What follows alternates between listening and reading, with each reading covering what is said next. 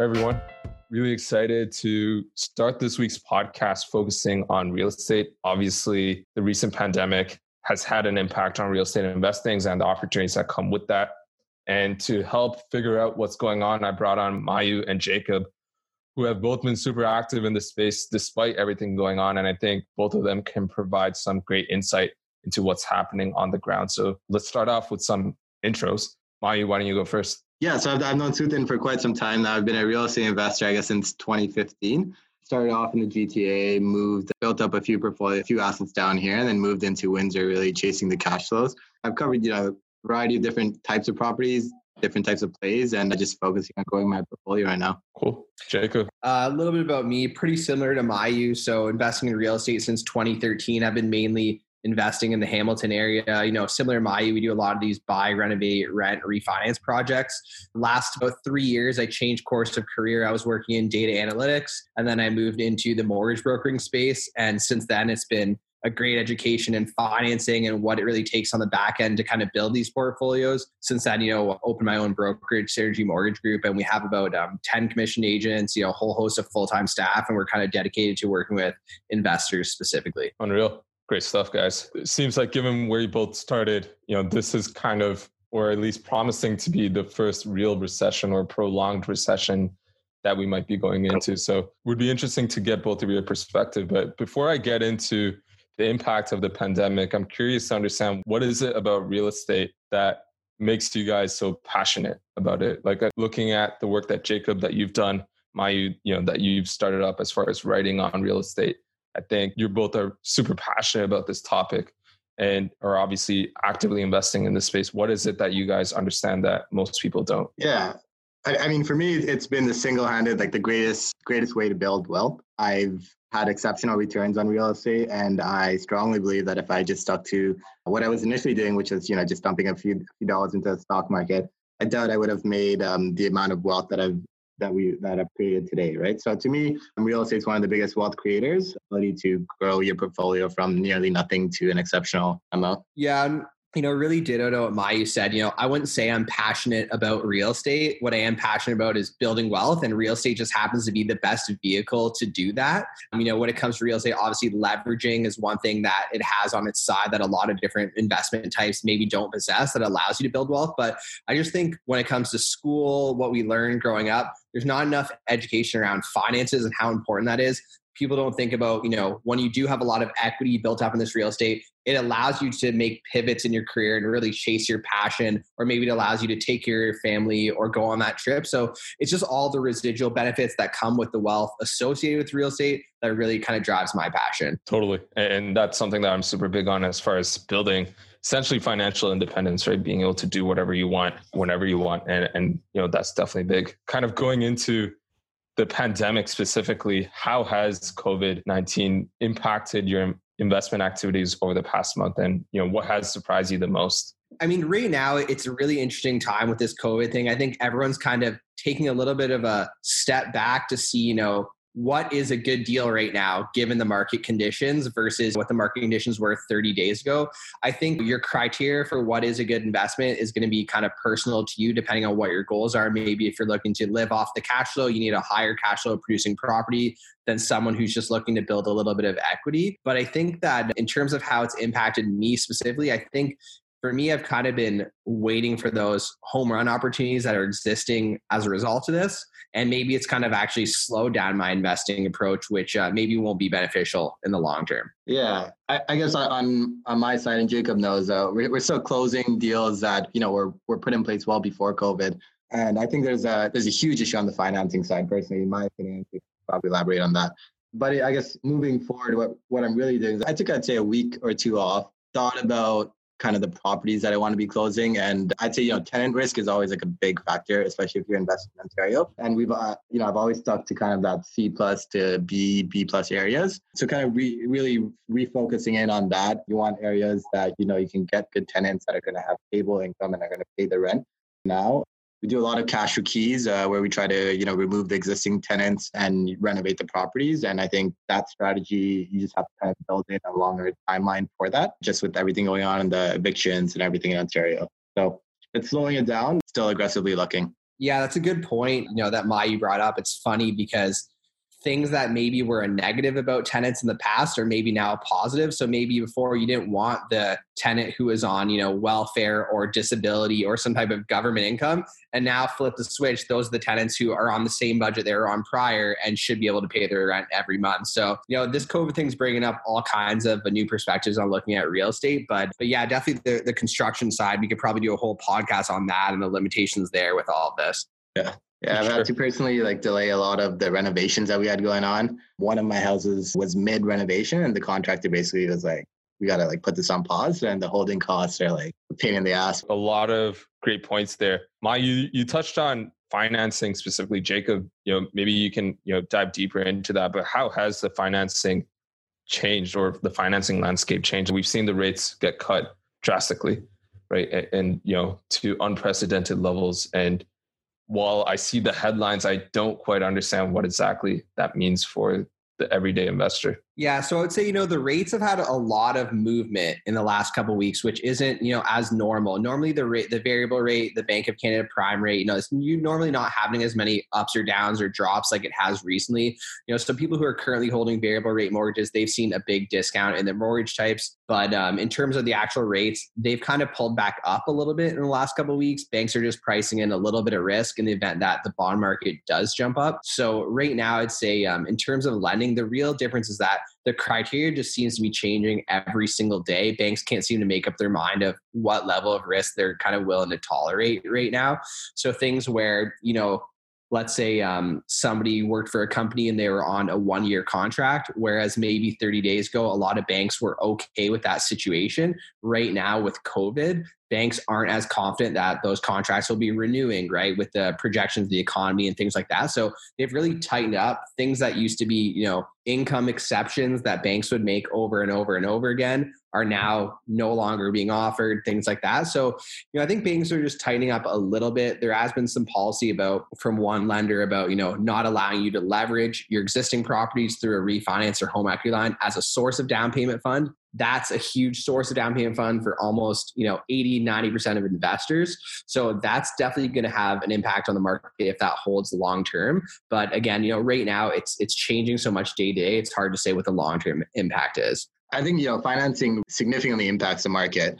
I'd, I'd, say you know early on when COVID was let's say like early March, right? And people were kind of trying to determine the impact of COVID, and, and a lot of my my thought process was look like there is going to be a negative impact on demand, which could be offset by lower rates. But what's happening right now is I'm not necessarily seeing the lower rates hit the market, which holding back a little bit of the demand that would be there. Yeah, no, uh, it's, it's an interesting time, right? So is there less demand? Like, of course, because there's a lot of people who were going to buy who maybe lost their job. There's a lot of people who were going to buy who want to take a step. But at the same time, there's a lot of people who are going to list their property who are also taking a step back. So we're probably seeing even more reduced supply than we normally see and you know the supply demand issue still exists. So you know i don't know about you mayu but i haven't personally been seeing any properties on the mls selling way below asking or things like that at this point. Yeah no i agree. I was actually thinking that we could capitalize on some like you know great opportunities. I think the reality is that the six month deferral program is a safety net for a lot of investors right? So while no one wants to take advantage of it unless you really need to if your trade-off is you know potentially listing this on the market and you're not getting any reasonable offers you might just pull it off the market and defer your mortgage for six months reduces your carrying cost significantly and you can weather the storm for another six months right? And then at that point you're really betting that in six months the market would have improved which we really don't know. Not really seeing any crazy opportunities. There's um, i'd say in the pre-construction condo market there is some opportunity right now because a lot of and like one of my like condos that I bought very early on is finally closing. And if I was in a situation where I was unemployed now, I'd probably have to consider a quick assignment sale, right? There's a lot of those um, opportunities, and people don't know how long they're going to be unemployed for. So this could stretch from any condo closing in like April, May, June, July, even I'd be able to right? So there's an opportunity there, but yeah, depends on what you're looking for. Yeah, fair enough. And on that point, how has your purchase criteria changed? Like, what does the definition of a good deal mean to you guys? Yeah, you know, like on my side, I'd say it hasn't changed too drastically, right? Like I'm taking a little bit more sensitivity into my model on those calculations. Concerned about tenant risk, you know, what's existing tenant that's in there? Are they going to continue paying? And that's something that, you know, pre-COVID, it probably wouldn't have really considered too much because my head they'd be out sooner rather than later, right? That's another thing. And then you you get a little bit more aggressive and a little bit more greedy, so to say. Yeah. And again, I think like like Mayu mentioned, it's really gonna depend on the investor. If you're somebody where you already have a portfolio built up and you have 30, 40 doors and you have, you know, really positive cash flows amongst all your different properties, maybe you don't mind taking advantage of a really, really good opportunity, knowing that construction is going to have to start three months later than you would normally take on because you have the cash flow to support the carrying costs. So it really depends on kind of where you're at as an investor. If you're a new investor, maybe some of these opportunities that are out there right now are, are too risky for you based on your kind of your own financial situation. Yeah, I'd agree with that. Second, that actually weathering the storm and assessing your own liquidity has definitely been like a key focus of mine. Like I've got like HELOCs in place and, and things like that that are kind of allowed me to weather the storm and allowed me to keep going aggressively. But I think, you know, there's always a risk that what you think is your exit op won't exist in like a month or two from now. So you have to be able to weather the storm. Is there a benchmark that you guys use as far as for X amount of dollars or for a certain investment you'd want to have, you know, a, a certain level budgeted uh, as far as having that safety buffer goes? Yeah, I think for uh, most investors, you know, the way I approach it really is, you know, if I'm doing a projection on a property, I'm using conservative projections. So if something, you know, I think can rent for $1,800 plus utilities, maybe I'll project it with $1,600 plus utilities. And I think, you know, if you continue to use that that system in a time like this or when the market is really hot, you know, you'll be successful because you know, as long as you're coming in with, you know, conservative rental projections, you're building in some budget for going over in your renovation costs or things like that it's really kind of like your worst case scenario needs to be okay with you. And it's never been more true than right now. I'm a big like BRRRR investor at this point, right? So just it's I you know in my opinion one of the best strategies to kind of grow your portfolio, and a big part of the BRRRR is on the refinance, right? So the appraisal that your comparable properties would come in at, and in a growing market, that's great because even if you take reasonable you know assumptions and comparable valuations, then you're not too concerned and you know the market increases a little bit it builds up for any errors that you take. In a declining market it's made it a little bit challenging because you're not really sure where your comparables will be in two to three months from now right? So you have to take a super conservative approach on those comparables. That's been a big impact to the other one. It hasn't changed much. My criteria has always been you know about 20% cash on cash return. So if I'm invested in a property like ten thousand dollars, I need to be earning at least two thousand dollars cash a year. And that I haven't really changed that too much. It's kind of my baseline test. Got it. Uh, for those who might not fully know this, could you guys walk people through the BRRRR strategy? Yeah, no problem. So it's really simple. So it's an acronym BRRR. So it stands for buy, renovate, rent, refinance. So the whole idea is that a bank will lend you 80% of the value of a property on a refinance. So if you're refinancing a property and it's worth 500,000, the bank will lend you 400,000. Okay. So, what you're doing with the BRRRR strategy is you're projecting what the future value of a property will be after you complete a renovation based on comparable sales. And what you're trying to do is you're trying to find a property that you can raise the value so high that once you actually complete that renovation, it will be then worth a figure where 80% of that new value will be enough to pay yourself back for the purchase price of your property plus the renovation costs. So it's a strategy in which you can invest money and then basically recapture your entire investment in a few short months, which allows you to then essentially snowball the process into the next project. I learned you really well there. You start off with, you know, like forty thousand dollars, and then if you buy like a normal owning that one property for for the remainder of your life, right? Um, or until you can save up another 40. So so going the way with the BRRRR, it essentially allows you to take that 40, buy the 200K, lift the property of that house up to say 200, and then get your 40 back. And then you can use that 40,000, move on to the next project. So it basically allows you to snowball and keep growing your portfolio instead of being stuck. Got it. And who's best suited to take advantage of this strategy?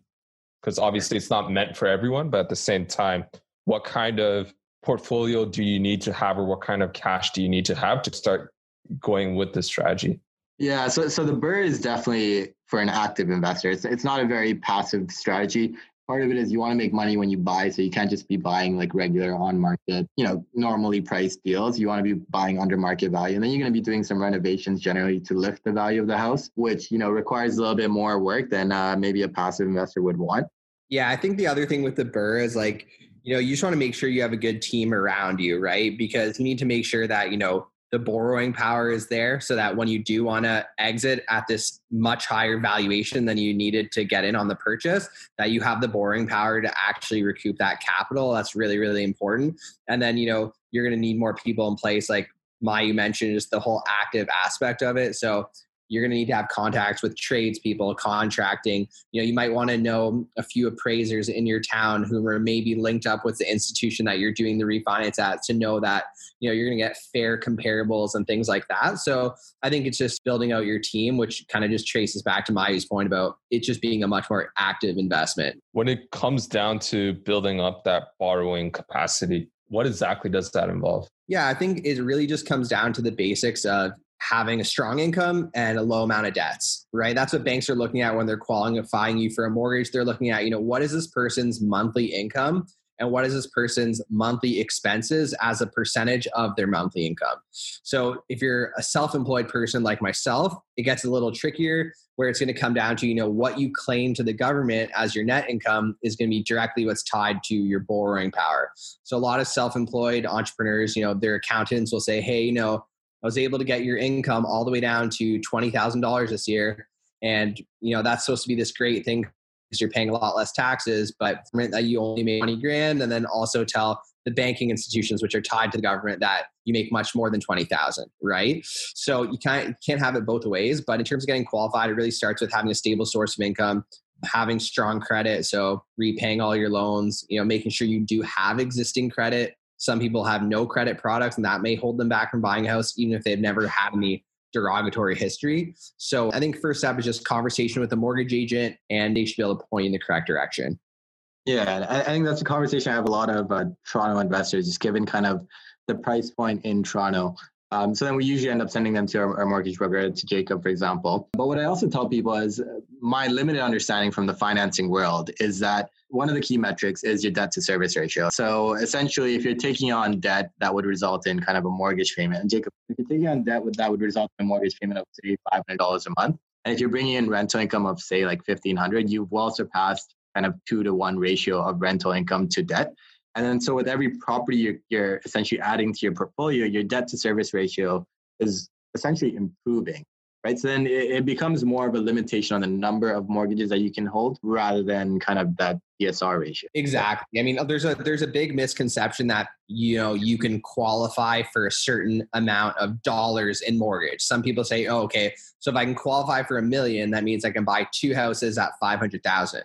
When really, if you qualify for a million dollars in purchase price, maybe you can buy 10 houses at 500,000 with the correct rental income associated with all those houses, like Mayu said. So again, your rental income is one of the factors that goes into your monthly income every month, and it is factored into an application. Every bank underwrites that and reviews that a little bit differently but that's why you want to make sure that you know whoever you're associated with on your team whether it's mortgage broker realtor investment partner what have you all have experience in investing in real estate and they can kind of speed up the process for you and not have you wasting your time with a lot of these institutions that maybe aren't so friendly to investors. What are some of the creative ways that you guys have seen or used in terms of making these investments when you're seemingly tapped out? Because a lot of times at least people i know probably have one property, likely the one they're living in, or perhaps one investment property they feel like they're tapped out. What are some of the things that you've done, obviously within legal bounds, to make sure that you're able to continue investing? Yeah, I think there's a lot. I'm sure Mayu can speak to a lot of them as well. One thing that I do personally is I rent my primary residence. So a lot of times people can't qualify that high in a rental property because their big mortgage debt on their application is their primary home that does not have any rental income offsetting it. So if you mm-hmm. simply rent the place you live and all your mortgages that you carry have rental income offsetting them, then that's going to allow you to continue to buy properties while still kind of living the same lifestyle you want to live with, you know, a residence that you like. Then in addition to that, there's working with partners. So sometimes you have one person who has a lot of capital another person who maybe has the borrowing power or one person who has the experience but the other person has the capital. So i think partnering up with somebody who maybe doesn't have what you're looking for is definitely a great strategy. I think Mayu can speak a little bit to that as well. And then you know final thing is just looking at alternative sources of income. The bank isn't the only source of income. Sometimes you can get seller financing sometimes you can get a private loan. Um, those are just some of the things. I'll let maybe Mayu break some of those yeah. down more detail. Yeah, no, I, I think I think Jacob nailed it right there. So you know, people have different things, so to say that that restrict them, right? So some people have capital, some people can sign a mortgage, but they don't necessarily have the capital to buy the house.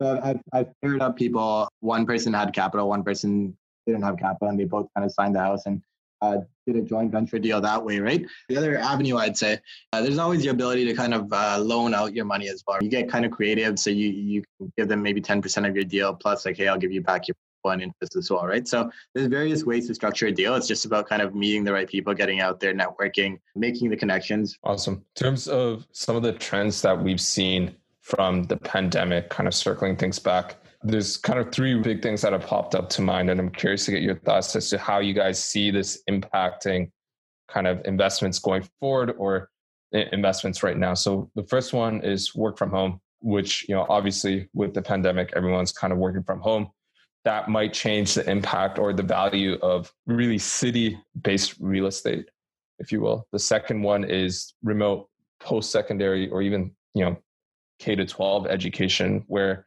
more people are getting comfortable with the idea of learning online. And then the last piece, which I think is a bit more interesting, is you know just the default rates around commercial rent. So obviously, with restaurants, a lot of businesses essentially having to shut down, there's been a massive impact as far as you know the commercial value of these properties at least from a stock perspective. Now that hasn't fully translated yet to commercial properties but curious to get your thoughts as to how that might impact residential real estate if this were to continue. Yeah i can jump in on on the first one. I'll let mayu take the the next one maybe.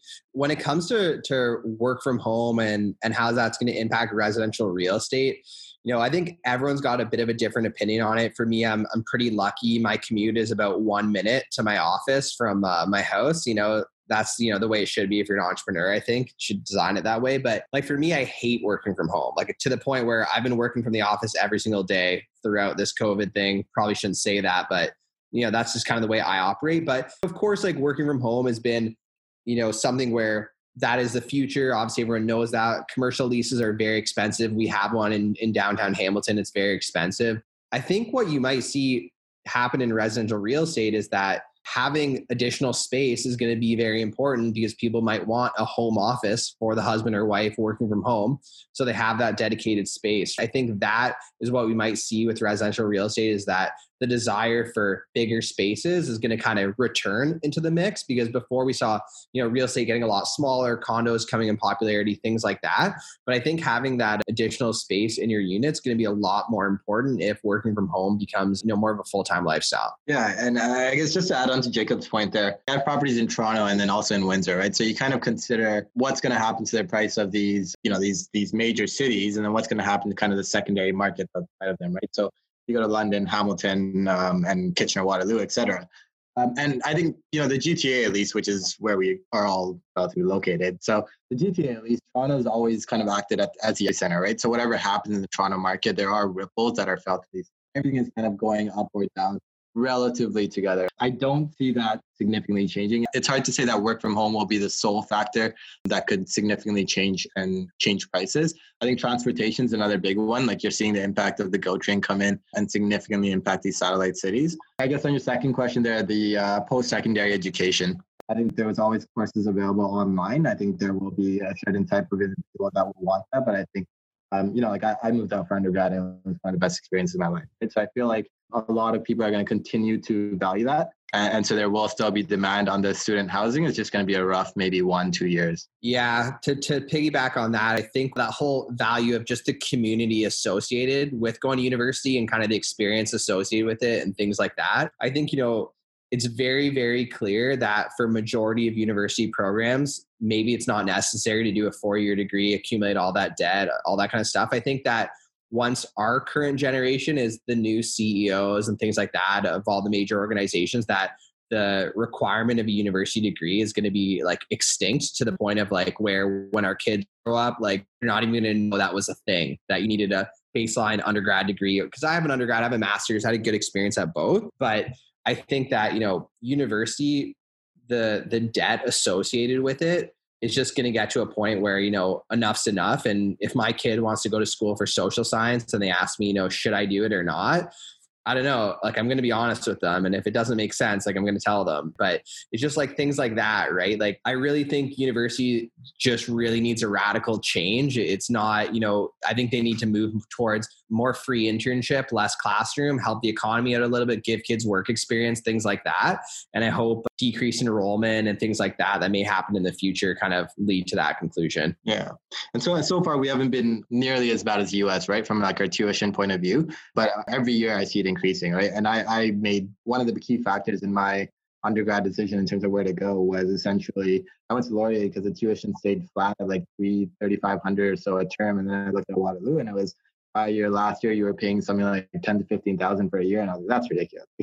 yeah. So so it's definitely uh, a significant driver, but yeah, I think you you'd also ask kind of the question on the commercial rent. You know, I'm continuing to hunt for these kind of off market deals, and what I'm seeing a lot of pop up is kind of individuals that own these commercial units or mixed unit buildings and, and they're definitely kind of considering selling them. It's, you know, a lot of the people that own them are also investors. So they're not they're not necessarily in a rush and they know kind of what's going on. So it'll be interesting to see kind of how things play out. Yeah, you know, I can speak anecdotally a little bit to the commercial side. You know, I have a, a lot of, you know, landlord friends and things like that. And, you know, it, they're just in a tough position right now because they'll have a tenant who's been their tenant for, you know, let's say three years and then they were planning on extending the lease for another five years and that tenant is you know a salon owner and by the government law they can't open and they can't produce an income right? So these commercial landlords are in really tough positions because they understand why their tenants can't pay because they legally cannot operate their business. And it doesn't seem like there's any government incentive or something in place to kind of accommodate that.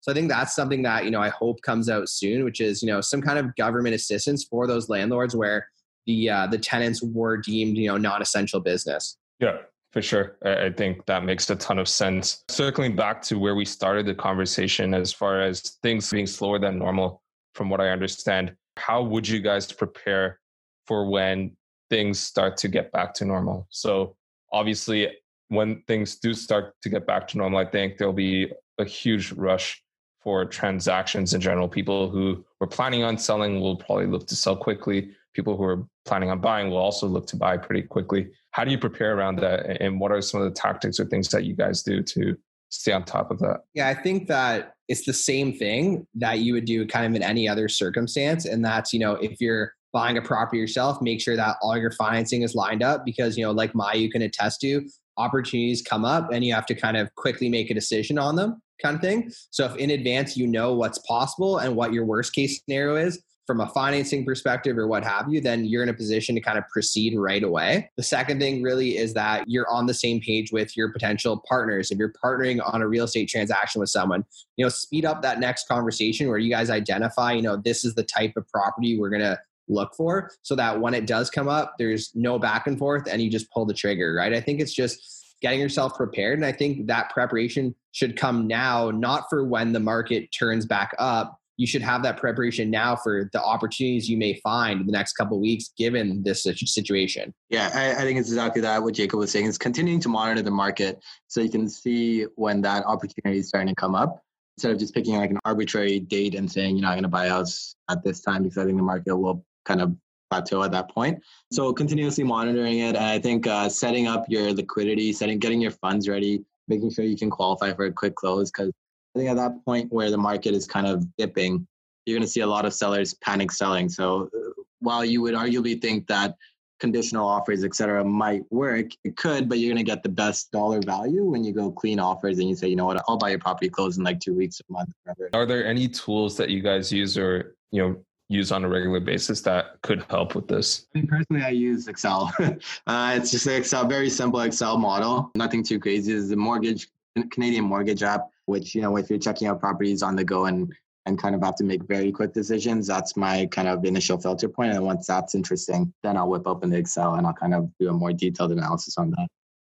Yeah like I, i'm not as detailed honestly like i'm really like it's almost like a you know a napkin and, and a pen kind of thing. Like i think real estate you know you can it is very sophisticated. You can get very sophisticated with it but all the basic metrics like you can rip off the top of your head for the most part. Maybe the mortgage payment you throw that in a calculator or something but really you have a baseline you you do your projections. Okay i could run the numbers on a mortgage payment a projected insurance cost projected rental income projected renovation. Like when you've analyzed thousands of deals you've done like you know 10 plus projects you should kind of know this stuff by this point. So I think just, you know, as long as you have your cell phone ready, um, depending on your experience level, you can kind of analyze most deals. One last question that I had in mind was, you know, you guys both invest in very specific markets, you know, in Jacob's case, Hamilton, in Mayu's case, Windsor. Why, why those markets specifically? And, and what do you look for when you look into these markets? Like, you know, obviously there's good areas, there's bad areas in both of these spaces from an investment perspective what is it that you guys do to figure out what makes the right investment? Yeah, so I think I think probably for the two of us, I, I, would say we're probably both open to other markets too, if the deal makes sense. For me, I started in Hamilton because I was from Hamilton, so it's just really easy from that standpoint. And I was lucky to be from a city that happened to be just a really good investment area. You know, I bought a property in 2013 for 195,000 Last year, I had it appraised at 460. I've done no work to this property. So that's a little example of the appreciation that we've had in Hamilton. But I would say, you know, why I like Hamilton now and, and want to continue to build a portfolio here is it's kind of that last city that's far away enough from Toronto to get the value, but close enough to Toronto where you could actually commute into the city Monday to Friday, and many people still do it. So I think Hamilton's got that nice mix of appreciation where you get the appreciation a lot faster on a bigger scale because the price points are higher, where you can still cash flow the properties. And then just from a personal standpoint, it's really easy here because I have all my trades here, I have all my contractors here. So, you know, it just makes the ease of setting up a transaction, getting through renovation, closing much easier. My story is a little bit different. I started in the GTA because that was my backyard. And then quickly realized while I was building wealth, I wasn't necessarily building up cash flow. I wasn't going to be financially independent investing in the GTA. Um, so I started looking at different cash flowing markets. I actually started off looking at London first. And it was around the time that London was starting to kind of skyrocket and the prices were going up a little bit high. And then at that point, I started looking at Windsor. And, and so now Windsor's been great from a cash flow perspective. Um, very close to the US. It's a border city. Employment's pretty strong right now. I think they got hit pretty hard in 08, but uh, they've definitely made some good changes since then. A lot of different government and capital projects coming into the city that really gave me a boost in confidence from an employment perspective. From there, while I'm open to like investing in, uh, one of the biggest challenges is every city has so many different pockets that it takes you a significant amount of time to properly understand that. Like we'll look at properties in Windsor. Some of them are like four or five hundred thousand, and then some of them are like hundred thousand. You kind of wonder, um, you know, what's what's the difference here? What's going on? And if you don't know the different pockets, you think that hundred k property is amazing, but then next thing you know, it's in the middle of you know the, the most drug infested area. So definitely learning about a market takes time, and then once you learn it, it's easy to. And then you also have your contractors, your property managers, your handymen, um, friends in the area. Um, and it makes it a lot easier to keep investing there. And that's really what I've been doing with Windsor. At a point, I'd say I was starting to see the cash flow margin reduce and multiple offers situations coming in. And I was, you know, I was open to looking at different markets at that point. Just staying mobile and uh, finding the market that works for you. Another big thing for Windsor for me was actually low low barrier to entry. Um, the price points were definitely very affordable can pick up property under 200,000 and in you can still do that. And so and the cost of the house is essentially cheaper than it would cost you to build a new house there. Um, so that low barrier to entry definitely uh, made it more appealing. Yeah, and that low barrier to entry that that, that Mayu mentions is that because there's a low barrier to entry, that means you have a bigger pool of potential money partners who can invest with you because more people can qualify to buy in Windsor versus another market. So, you know, I've looked a lot in Windsor. That's a great market too for anyone listening. Like Mayu mentioned, a lot, a lot of positives in Windsor. Awesome. I think that wraps up all my questions. Would love to kind of leave it open for you guys to wrap up with any final thoughts. You know, it's been really interesting to get both of your perspectives, really understand, you know, what are some of the key factors when it comes to investing, even during a time like this when things are slower and obviously demand isn't quite where it used to be. I guess I'll just end things off. Uh, you know, real estate has definitely provided me with exceptional returns. Um, I've always been a, a, big advocate. That's not kind of, it's not really about timing the market. It's about kind of your time in the market. I bought properties um, when it was at, a, at the the lowest point. I bought properties at the highest point. The real estate is definitely one of the most forgiving assets in the sense that the longer you hold, for the most part, time will kind of fix all your mistakes and errors that you make when you get started. So the hardest part that I find a lot of people struggle with is is definitely just getting started. If you're nervous, find people that that are more experienced and partner up with them and, and get started. And that's exactly what I did as well. Yeah, I think I would, I would tag team on that. You know, it's really just there's no right time to do an investment, COVID or not, and unlike many other industries, I don't think you're going to find an industry like real estate where your competitors are so helpful and so on your team to see you win. So with real estate, you know, you could be an investor in Montreal, you can be an investor in Windsor, you could be an investor in Kelowna, BC, what have you. And there's just kind of like this community that exists within real estate investing. And if you need a contact or you need help, there's always a million people lined up ready to help you. And when it comes to, you know, real estate and Mayu mentioned it's a very forgiving asset. If you buy the correct property, you'll always be end up in a good place. If you buy a property that would be a great cash flow producer, it needs a big renovation, but you run out of run out of renovation money, that can still be a valuable property for someone else. So as long as you buy the right property, you know, things will usually fall into place with enough time. Yep. That that that makes a ton of sense. Appreciate you guys sharing all of your insights and, and, and knowledge. What's the best way to get in touch with you guys going forward? Yeah, so I think anyone who's looking to, to get in touch, they can find me on Instagram at Jacob Perez 10. And uh, you can actually book an appointment right there with me through the app to do a mortgage consultation, a portfolio analysis. If you're an existing investor, who just wants to take a look at, you know, can I reconfigure a few things to improve my borrowing power? Especially if you work with money partners, things like that great place to refer as well that you know they're working with a mortgage broker understands what's happening understands that you know maybe there's two people who need to be communicated with here not just one on this mortgage or what have you. So the same for me on instagram myut25. Definitely reach out if you have any questions and if you just want to chat real estate. Awesome. Appreciate you guys both sharing that. Thanks for taking the time. Thanks for having us. See you